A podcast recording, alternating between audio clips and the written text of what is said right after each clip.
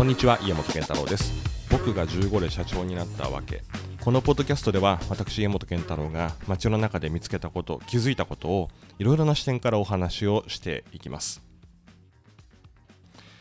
今日は15歳というこのキーワードについて、えー、2つお話をしようと思います、まあ、15歳で会社を作るってできるの？どうやってやるの？ってどうやってやったの？ってこういう話ともう一つはまあ、じゃあ実際もう一度15歳の時に会社を作るきっかけがあったとしたら、まあ、僕はどうしてるかなってちょっと振り返る話この2つをしてみたいと思います。まず1つ目15歳で会社って作れるの？どうやるの、まあ、ここなんですけれど、まあ、実は面白いんですね。法律には会社を作る年齢の制限って書いてないんです民法にも会社法にも、えー、旧商法にもないと。で、まあ、今あのだいぶネットで検索をすると、えー、未成年、えー、会社設立とか未成年代表取締役とか、まあ、だいぶこういう情報が出てきたんですけれど僕が会社を作った1997年平成9年ですねこの時には周りにそもそもそういうことを考えているような人もいなかったし、まあ、そもそもネットで検索して Google で検索するみたいなそういう時代でもなかったし、まあ、あるとすると、え本屋さんに行って本を探すみたいなこれぐらいしかなかったんです。なのでテクニカルにどうやってやったらいいのかとか、まあ、15歳の時ですから弁護士の先生に聞きに行くみたいなそういうそもそもそういう手段があるってこともよく分かってなかったし、まあ、本当にあの手探りだったんですねで先にテクニカルな話から申し上げると、えー、日本で今のところ普通のやり方をして会社を設立する、まあ、発起人といって会社作りますよっていうことを、えー、まず言って、えー、会社の代表権を持つ、まあ、通常代表取締役とか、まあ、もしくは合同会社だったら代表社員、えー、こういうその存在になるためには、え印鑑登録のハードルがあるんですね。でこの印鑑登録、あの印鑑証明書とか言いますけど、これが15歳にならないと取れない自治体が、まあ、ほぼ全て。ちょっと詳しくはないんですけれども18歳にならないと取れないというふうに定義をしている自治体もあるようなんですがこれそもそも法律じゃないんですね。あの各自治体の条例によって定められているので、えー、この印鑑登録ができないと印鑑証明書が取れないと会社の発起になれない、まあ、代表権、えー、を、まあ、登記するときにあたって、えー、その印鑑証明書が必要になるからというこういうハードルでもって事実上の年齢制限ができているっていうこういう話になります。で一方で、えーまあ、いくらあの、えー、成人あのの年齢が18歳に引き下げられたとはいえ15歳はまだ未成年ですから法的な行為をするためにはあ勝手にあの例えば会社を作りますって印鑑証明書が取れたとしてもですねできるわけじゃないんですね。あの法定代理人と、まあ、通常はその親がなるわけなんですけれどもこの同意が必要なんです。で僕はもちろんこういうのこと知らなかったので実は15歳の時に最初にまず法務局に書類を持ってって、まあ、当時車椅子だったんですけど名古屋の法務局に車椅子でわーって行ってで、えーまあ、B5 の紙に印刷をしたあ会社のその設立の書類を持って行って、えーまあ、本当はあのポストにそのままポンと入れればそれであとは補正といって何か手続きの間違いがあると後で連絡が来るっていう感じなんですけども分かんなかったので事前相談の窓口のところに行って、えー、そこの、まあ、今でも25年経ってもまだいまだにその方の顔をなんとなく覚えてるんですけどえー、相談に乗ってくださる役所の方に話を聞きに行ってどうやってやったらいいんですか？って聞いたんですでもちろん初めてだって言われていろいろこう調べて、えー、いろんなところに電話していただいて、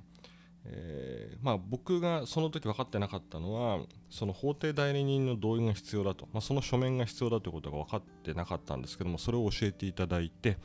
えこれを持ってくればあいいよと。なので、まあ、実は出し直しをしに行ったんですね。で、えーまあ、無事それで、えー、登記ができるんですけれども、まあ、そもそもあの会社を作ること自体に関してあの決して、えー、こう詳しいわけでもなかったしそれから誰かが教えてくれるわけでもなく、まあ、親が教えてくれるわけでもなかったので、えーまあ、自分でそういう書類を作り整え、まあ、法務局にどうやって行ったんですかね。まあ車椅子に乗ってたけれど、まあ、家に車があったわけでもないし全部基本的に移動は自分でやってたので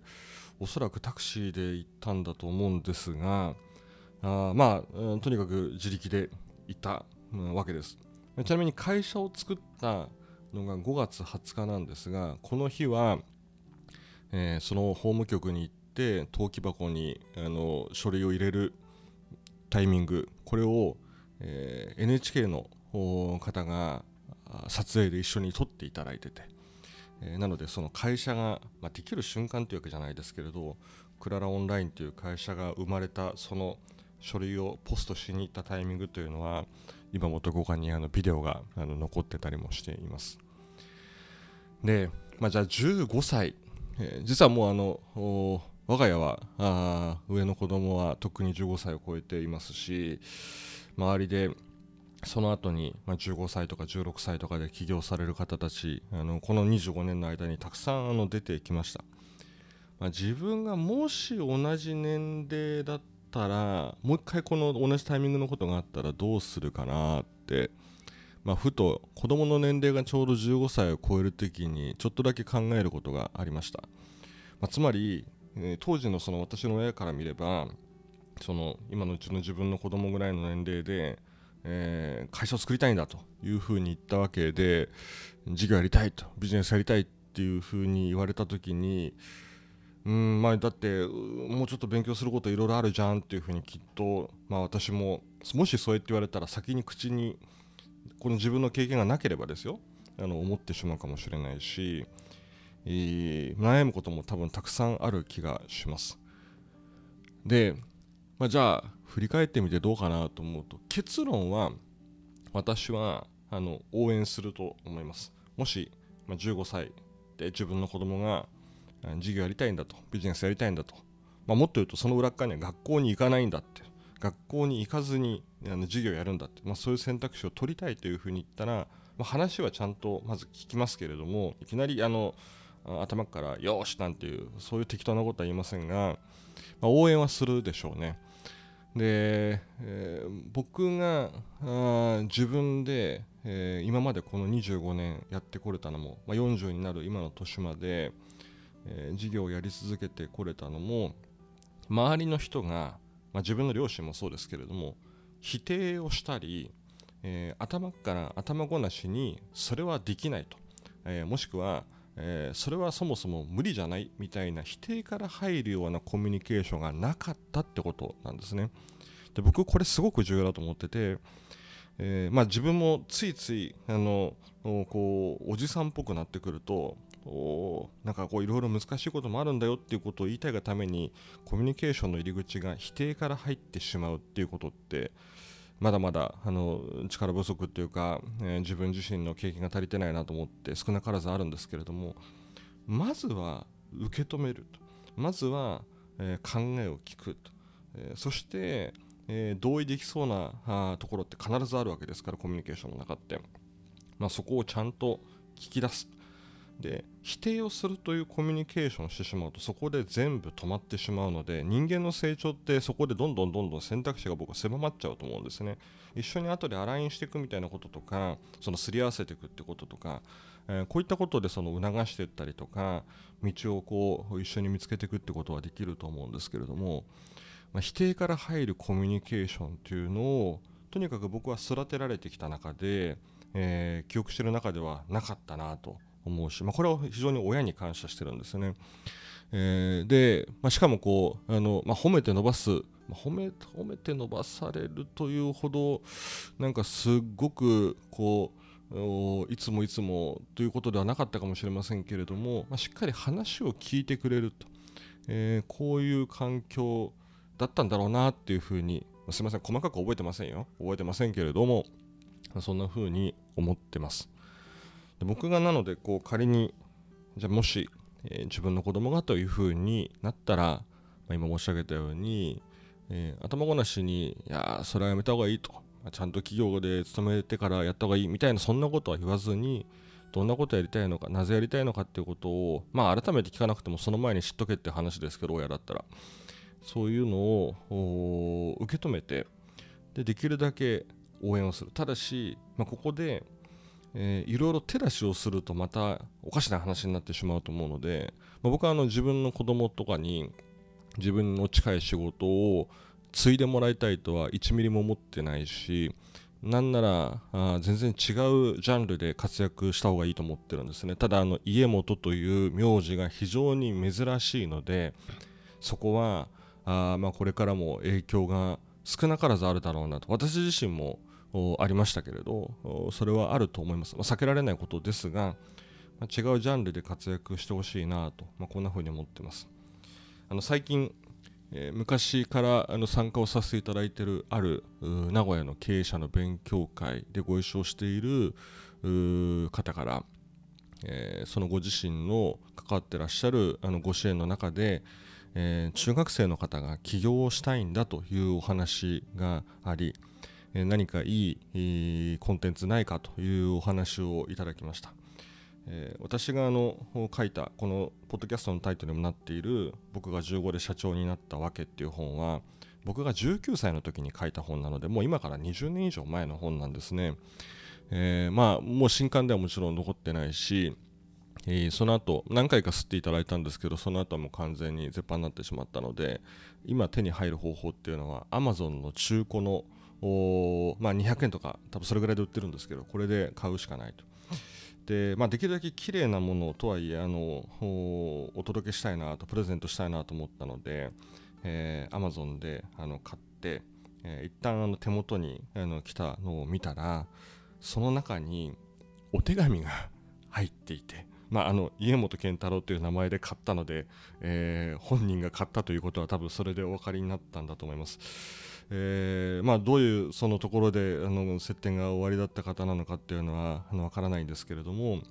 その20年ぐらい前に私の本をそのと見ていただいて、えー、であのずっと残しておいていただいた方から丁寧なあのお手紙が入っていましたちょっと嬉しかったです。